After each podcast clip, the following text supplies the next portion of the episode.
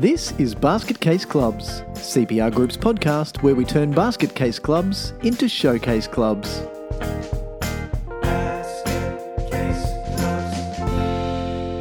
Hello again, and welcome to Basket Case Clubs, CPR Group's podcast where we talk about how we have worked with basket case clubs, and sometimes when we're doing our job right, we turn them into showcase clubs. And joining me tonight is Steve Connolly. Steve, how you doing?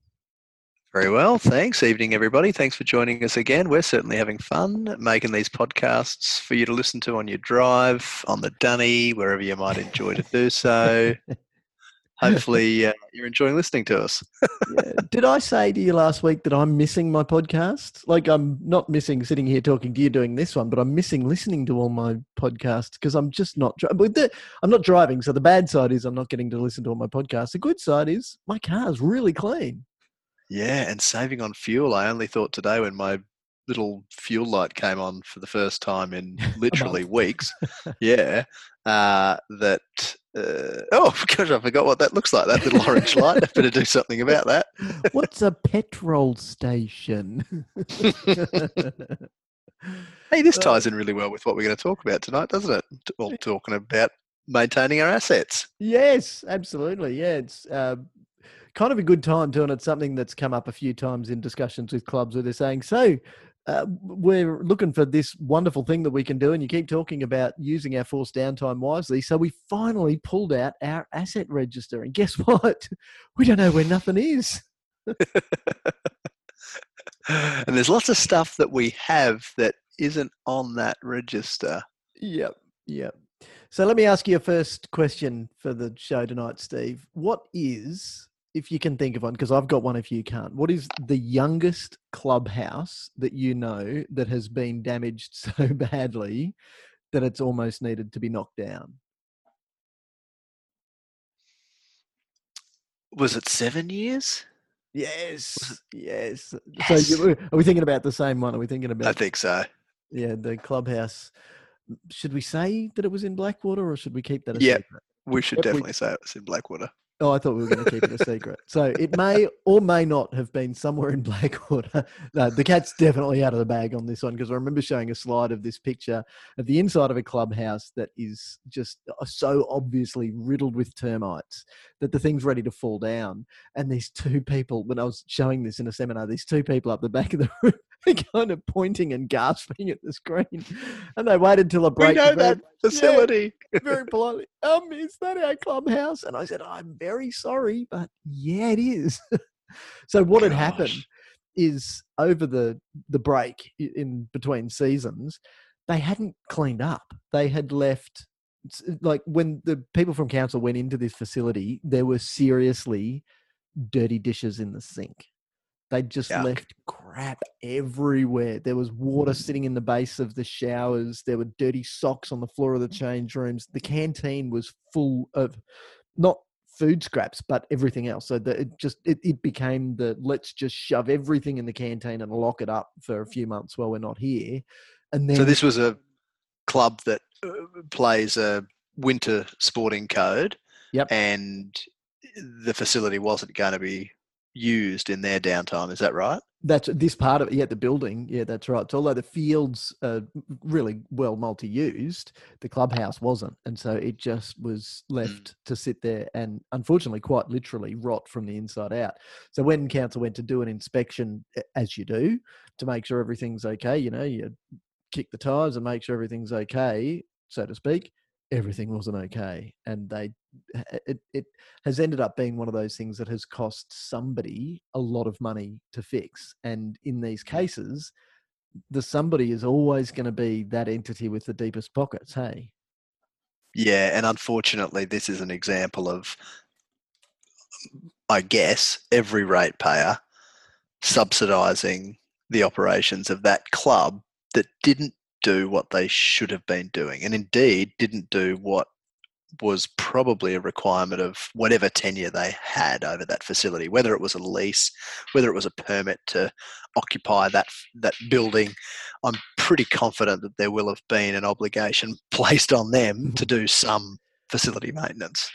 Y- yes, you would think so. And look, that's one of the things that, that still councils, some some councils, particularly in regional areas, oh no, some metro councils are still trying to figure out how do we make sure that we're maintaining a good tenure management system that clearly articulates who's responsible for what, so that this sort of stuff doesn't fall off the bottom. Yep. Yeah, but it's yeah, it is really frustrating. Just quickly to to uh, where we see examples like that of an organisation that that doesn't do the right thing, and them really not being. I mean, the the the people in charge of that club at that time may well have moved on by the next year or by the time that this problem was discovered by council and that lack of accountability always frustrates me when it comes up people just being able to walk away and you know for it to be someone else's problem after yeah. them and like i say then for that bill to be picked up by all of the ratepayers in that local government area that that sucks and i think that the saying yeah but we're just volunteers shouldn't cut it anymore like yeah I, I have great sympathy for the volunteers who do struggle. Mm, empathy is probably a better word because I understand it, but it's not necessarily the best or the only way. Yeah. And you're right, it doesn't cut it anymore. Government won't accept that as an excuse. Um, members won't accept that as an excuse. People expect a you know a reasonable level of service and that includes the facility provision that includes you know an expectation from members and visitors to your club that the facility is going to be well maintained well presented and indeed safe not falling down through termite damage. Yeah, yeah, like rafters falling in on us. So that's the big end of town. But asset management isn't just talking about facilities. It's not. It's not just talking about fields. It's not just talking about courts, tracks, pools, buildings, storage sheds. It also goes right down to the little stuff, doesn't it? Yep, yep. Like the mobile phones that you give to a coach. Uh, you know, you give the coach a mobile phone for the season or for the time that they're doing that job and at the end of their tenure, you know, they forget that it's a club phone and they take it home and it becomes their personal phone, and the club has lost a thousand dollar asset. At, at, least if we're talking about modern smartphones, they get right. incredibly expensive. Yeah. But but yeah, it, so that that's not even a you know physically that's a small asset, um, but you know we do see uh, organisations that have got huge um, inventories of, of assets that they're that they're using and um, you know making good use of for their service delivery that is fundamental to them being able to do a good job but they don't give the maintenance and and monitoring of those assets enough attention. Yeah and when that happens then they disappear and it's not necessarily that anyone is knowingly doing the wrong. Obviously, there are cases where old mate takes the phone and he goes, "Woohoo, score!" But it's not necessarily that not necessarily the case that it has been malicious intent. Sometimes it's just the committee didn't keep good records. Okay, even if we're using good financial management software and it's all online, that's fine. We've got a receipt for it somewhere and it goes on a depreciation schedule, and you know then never comes off but nobody necessarily stops to check that at committee changeover time. So the committee yes. goes, and the coach has still got the phone, but the committee's the ones that said yes, okay, you can use this phone, but then with no records, no criteria, no assessment, no maintenance, no nothing, yep. and poof, gone. Yeah, yeah, it's yeah, and it is something we see all the time.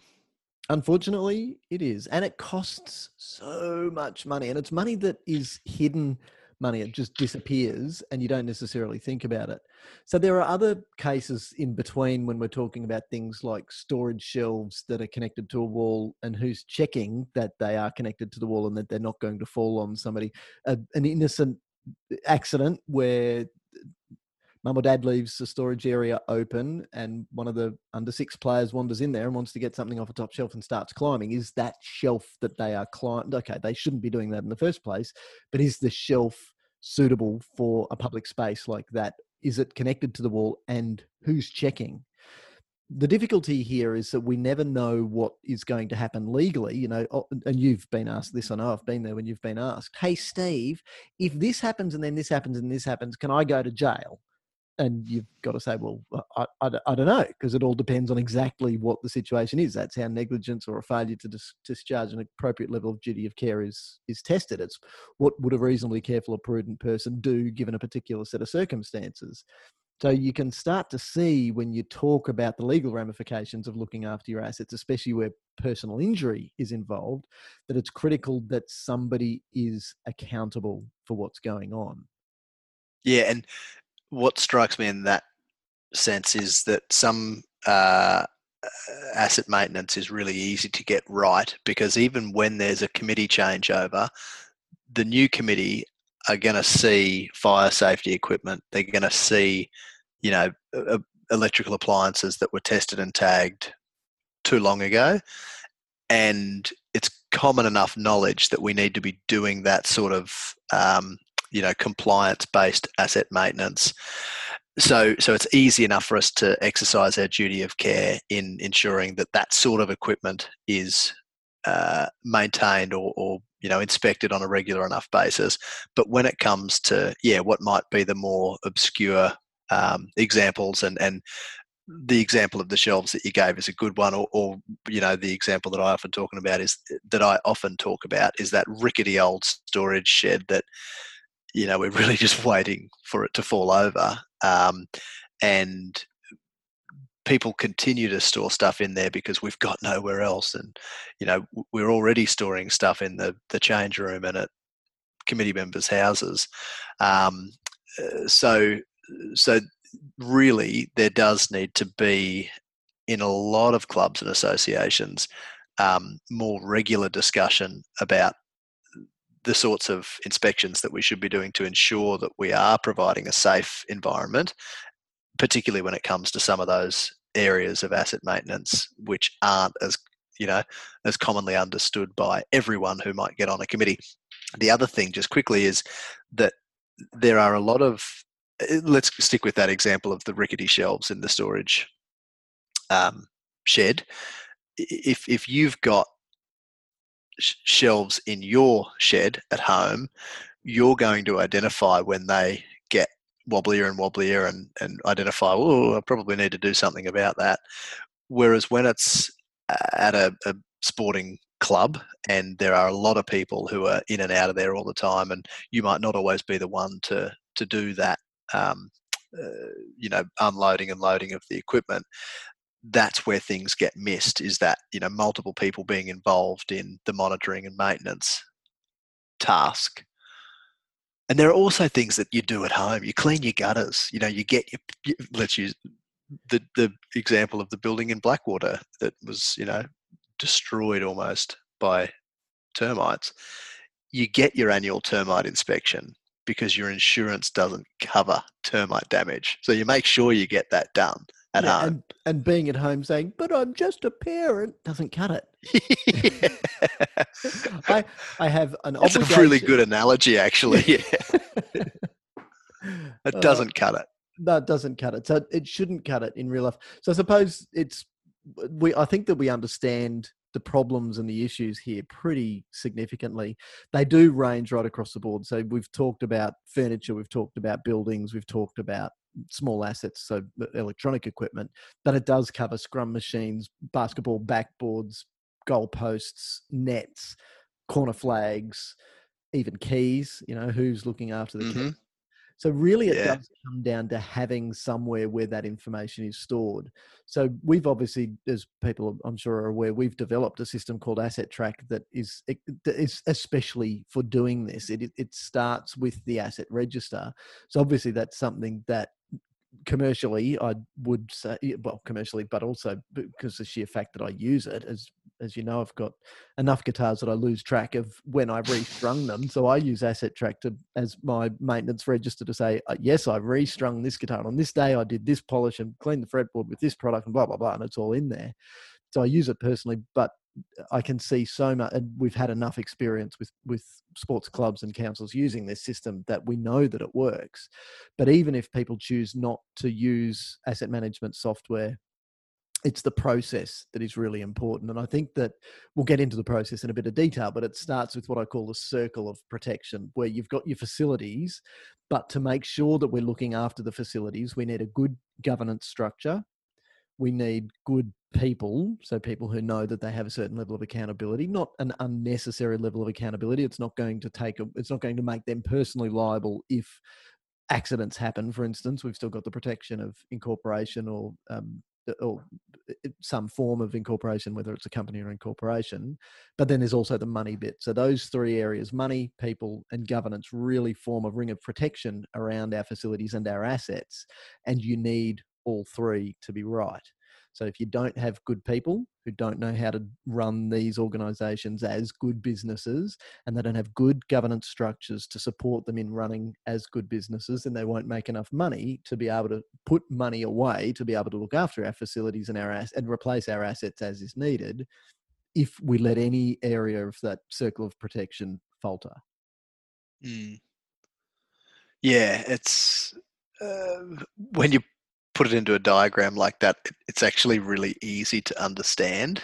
Mm. Uh, isn't it? The, the problem is when the common volunteer is thrown into a management committee position or you know has their hand put up for them they don't have time to stop and think about the the things that should be done to ensure the long term success of the organization by necessity, they're forced to just think about this season, um, yeah.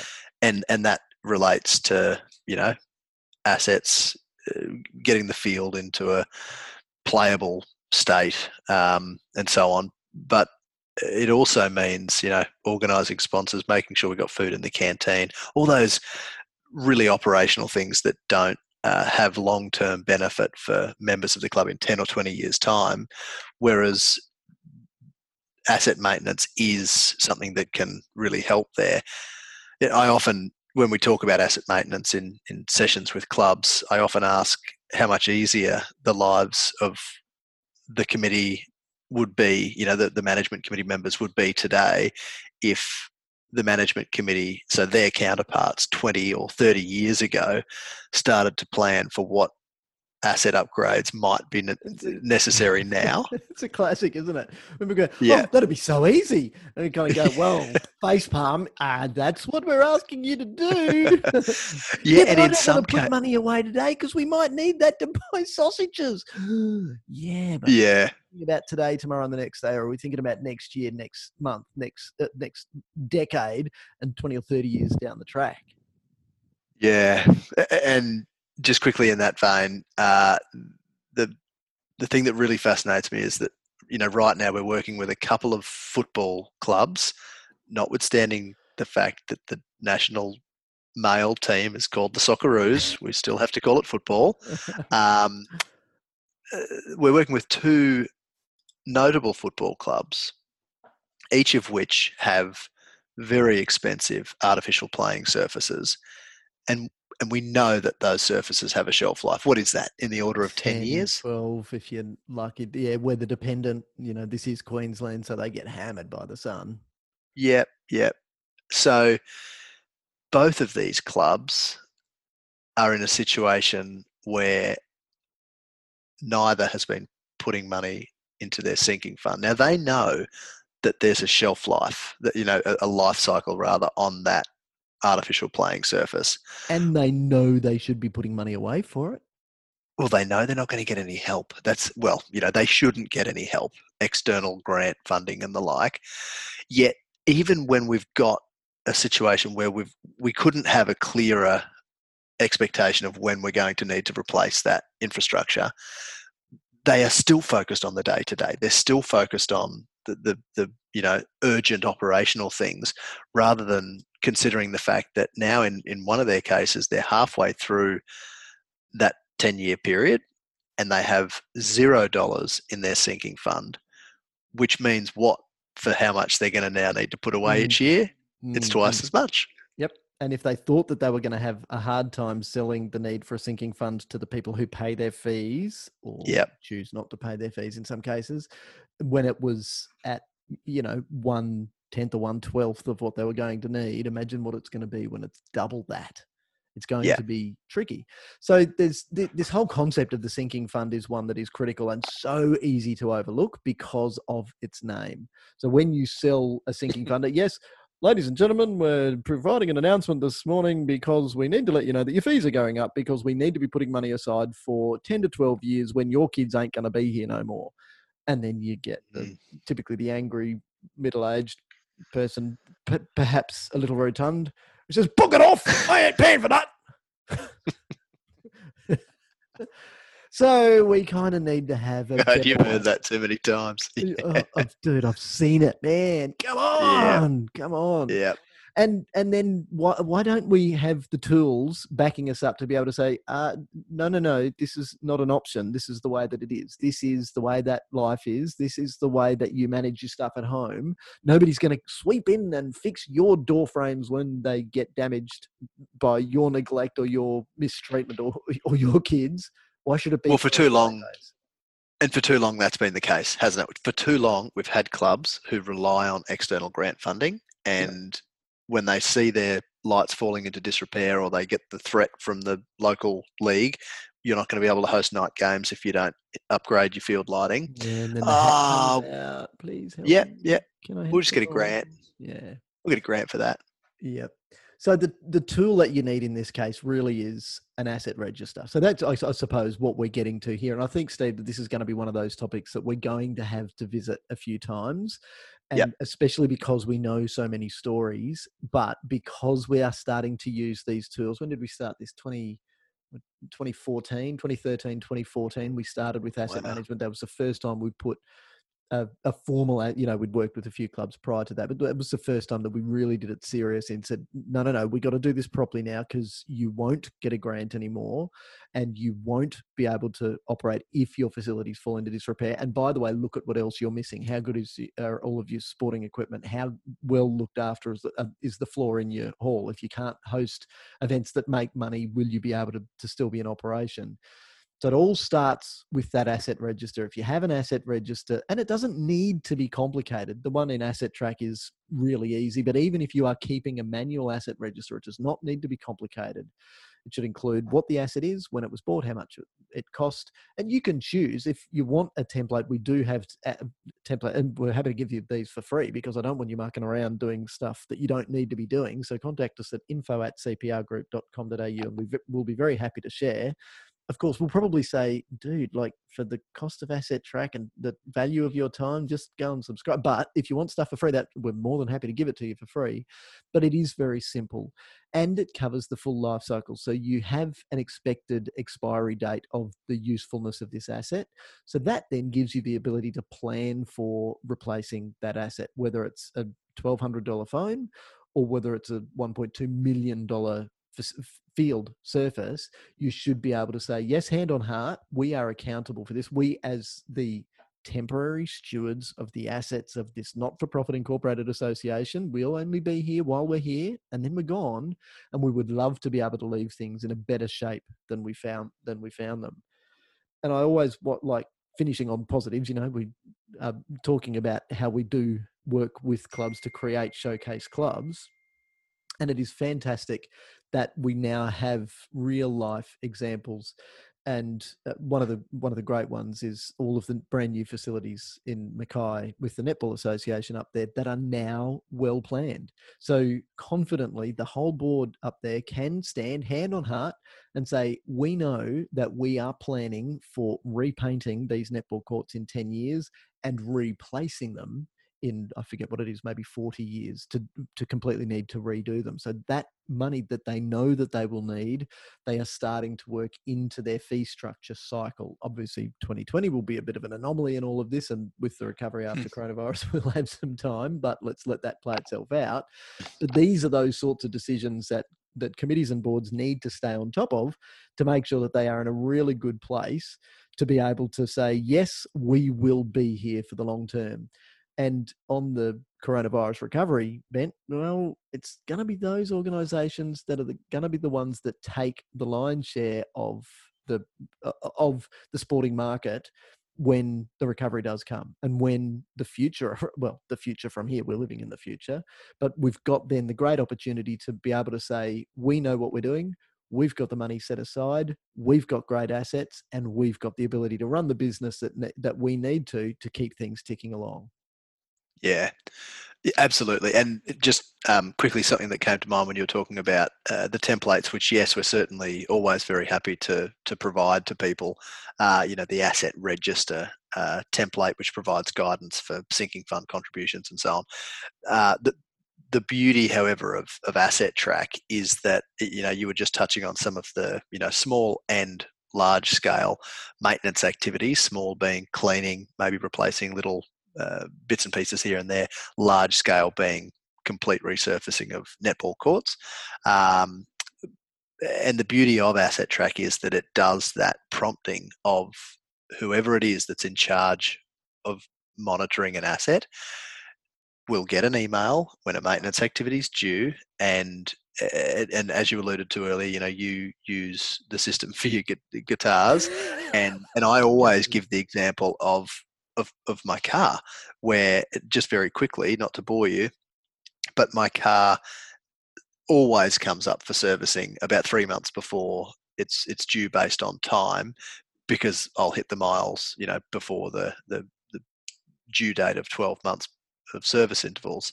So when when we started using asset track with the business and all of our assets including vehicles went into the system and uh, it was coming up for time at which my vehicle would be due for servicing.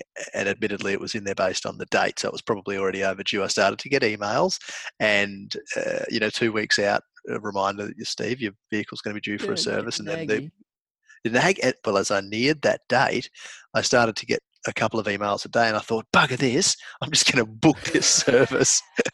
so there's a Mission personal, accomplished.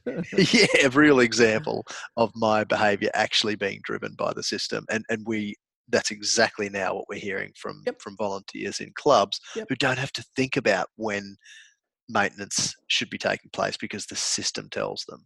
Yep, absolutely. And it's the sort of stuff that is creating fantastic organizations that can then just say, yes, we know we've got that base covered. Let's get on and go and deliver our fantastic service on the court, on the field, in the pool, on the track. You might even say it's creating showcase clubs. absolutely. uh, look, I love going into all of the detail and the and the theory and the the accounting basis for asset management, but uh, all of that is less important than just one thing: do it. It's it's yep. easy but it's easy to keep it going. The difficulty is, of course, getting it started because you just let this procrastination build up and you just say, but I don't want to start. I don't want to start. It's like in winter. I don't want to get out of bed. I don't want to start my asset register because it's going to take forever. And admittedly, it's going to take a bit of time to get started. But once you get into it, you'll start to pick up a clip and say, all right, today we've, we might have what's a sports club going to have realistically? Maybe, well, I know that the club with the most assets in asset track is 167. So there you go. Let's say we've got 168. We'll go number one. It's yep. going to take a little bit of time, but a lot of those are duplicated. So you can create new ones. You can copy and paste a line or duplicate the asset. And that's all easy. But it's once once you've got them in there, and once you've got a, a pace set for getting them all in there, and you're sharing that workload uh, around because you can, then it becomes really easy to keep it up to date and then if it's asset track or if it's a if it's a volunteer who's maintaining and managing that asset register and is is doing the reminders then you'll stay on top of it. And then that is part of your operation that you just know you've got to do. And to finish i suppose we should remind everybody that in queensland at least you must have an asset register one way or another. So why not get into it? So yeah i think the best piece of advice we've got for tonight is asset management. Get into it yeah, and there's no better time than now when you know typically we've got assets which might be being taken off site from clubs that are having a period of, of forced downtime. Uh, maybe those assets are going to be stored in people's houses. It's it's and there is also going to inevitably be time that was going to be spent on the sideline or in the canteen or administering competitions that now isn't happening. So really you know the fact that building an asset register might take a little bit of time in the first instance perhaps if you've got that time now that you wouldn't ordinarily have this is mm. the best time to be sinking your teeth into it and getting started and, and, from, from you're right you're just going to do it you're just going to get into it It, it is Exactly. like spread the work around. We could have this knocked over in half a day. It isn't. Yep. It isn't a massive workload, but it has a massive benefit. Yeah, and, Steve, uh, and so often then you, clubs will be looking back on the time that they've invested now and be very, very pleased with themselves. Absolutely. Steve, as always, it has been an absolute pleasure talking to you this evening about asset management and how it can have massive impacts on the, the quality of operations of clubs. I look forward to talking to you about all of this stuff and more when we meet again. As will I. Thank you very much. Until next time, this is Basket Case Clubs, and we look forward to catching up with you soon. Goodbye.